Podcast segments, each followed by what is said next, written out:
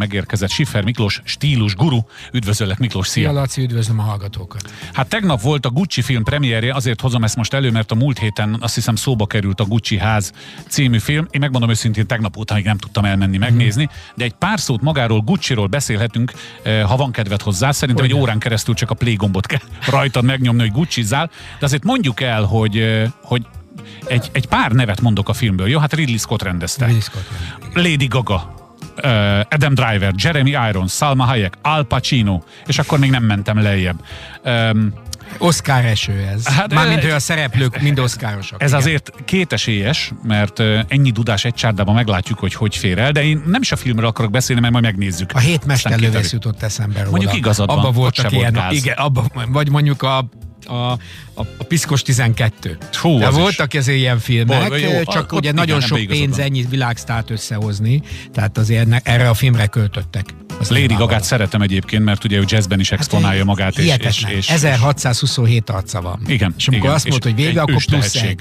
Igen. teljes őstehetség, de én inkább a Gucci jelenségről kérnélek, hogy sztorizz egy kicsit, helyezzük képbe a hallgatókat, egy ilyen Gucci egyszer egy.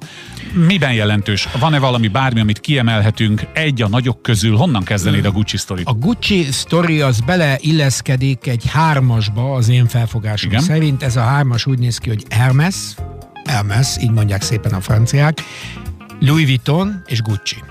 Ez három olyan óriási történet, ami igazából táskákból, lószerszámokból, utazó táskákból indult. Mind a Aha. három. A különbség az, hogy az egyik, hogy kettő francia van benne, az Hermes és a Louis Vuitton, és egy firenzei cég, ez pedig a, ez pedig a Gucci. Mind a három cég igazából ma világmárka, igazából lu- luxury, erről is lehet majd egyszer beszélni, mert nálunk keverjük, kavarjuk a világmárka, meg, meg, meg, meg Majd fölírom, luxusmárka, tehát ezek valóban a csúcsok csúcsán vannak, mind a hárman. A, mind a három cégnek igazából a, a nagy, a nagy reneszánsza az az utóbbi 20-30 év. Ugye, a, ugye ezek között vezet a Louis Vuitton, és a Bernard Azért a Arnault azt megítélése hiszem a világ... teljesen pozitív, de azt tegyük. A cég mérete az, az, az Ja, értem. óriási, és ugye két konkurens, a, a Gucci és a, a, a, a Louis Vuitton, tehát ő, ő náluk voltak ilyen felvásárlási próbálkozások is, és az előső, előző műsorunkban említett Tom Ford Igen. idejében megpróbálta a Louis Vuitton megvenni a Gucci, de nem sikerült, stb. stb. És a Pinot háznál másik nagy francia koncernél van, a Hermes pedig független. Ennyit mondjuk, hogy honnan indult. Igen. Ezek minden 1800-as évek vége, 1900-as évek eleje. A Gucci nagyon nagy korszaka volt az 50-es, 60-as évek, még a 70-es évek is, erről nyilván a film fog szólni.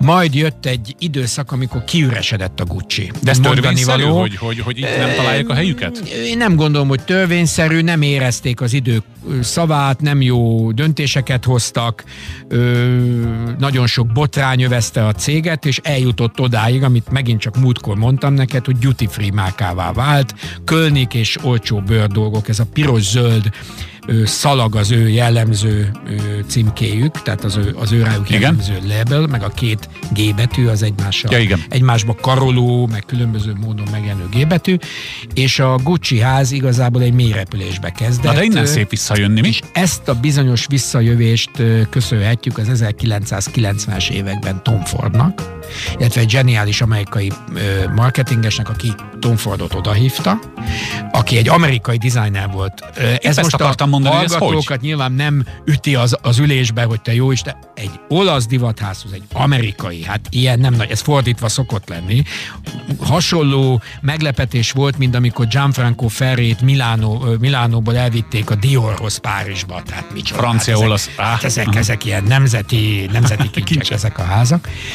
És Tom Ford volt az, aki a Gucci-t igazából kirángatta abból a mély repülésből, amiben volt, és ezt a szexi, kicsit, kicsit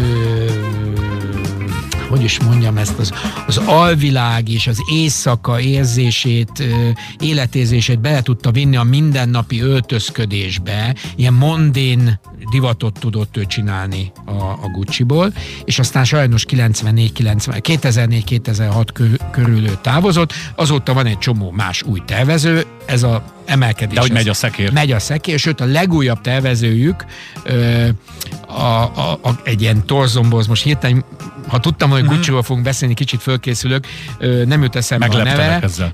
meglepte egy kicsit, de semmi baj, ő pedig ezt a teljes extremitást hozza most. Tehát egy Gucci kirakat előtt megállsz, akkor úgy néz ki, mint hogyha a Ruti butikból lett volna odapakolva az egész, és ez ma megy. Mert Ázsia zabálja. Igen. Ázsia zabálja, de De az nem, nem megint a duty free felé megy, amikor nem, nem, nem, nem, nem mert a, Ázsiát? bőr, a bőrdolgai, az illatszerek minden óriási ö, felívelésben Mhm. van, uh-huh. tehát a Gucci ma biztos vagyok benne, hogy az egyik leg menőbb, legmagasabbra értékelt És és, legnagyobb értékű divatmárka, nyilvánvalóan jövedelmező, de az a fajta az a fajta eleganciája, ami az 50-es, 60-as években volt, hogy Gucci-ba illett öltözködni, Gucci-t illett. Egyébként ezt a két G betű nyomott mintát, bőrmintát, meg ilyesmit, ezt abban az időszakban találták Aha. Ki. Tehát kitalálták azt, hogy megmutatjuk, hogy ez drága. Ez jó mondat. Erről szól a, erről szólt Ez a Gucci. Jókat mond az én hogy- Miklós hogy- barátom. Igyekszem. Ha már a tervező neve Michelis, vagy valami ilyesmi, nem jut eszembe. Tehát, hogy a Gucci volt az, aki először fölvállalta azt, hogy ő az arcodba teszi, hogy ez egy drága darab.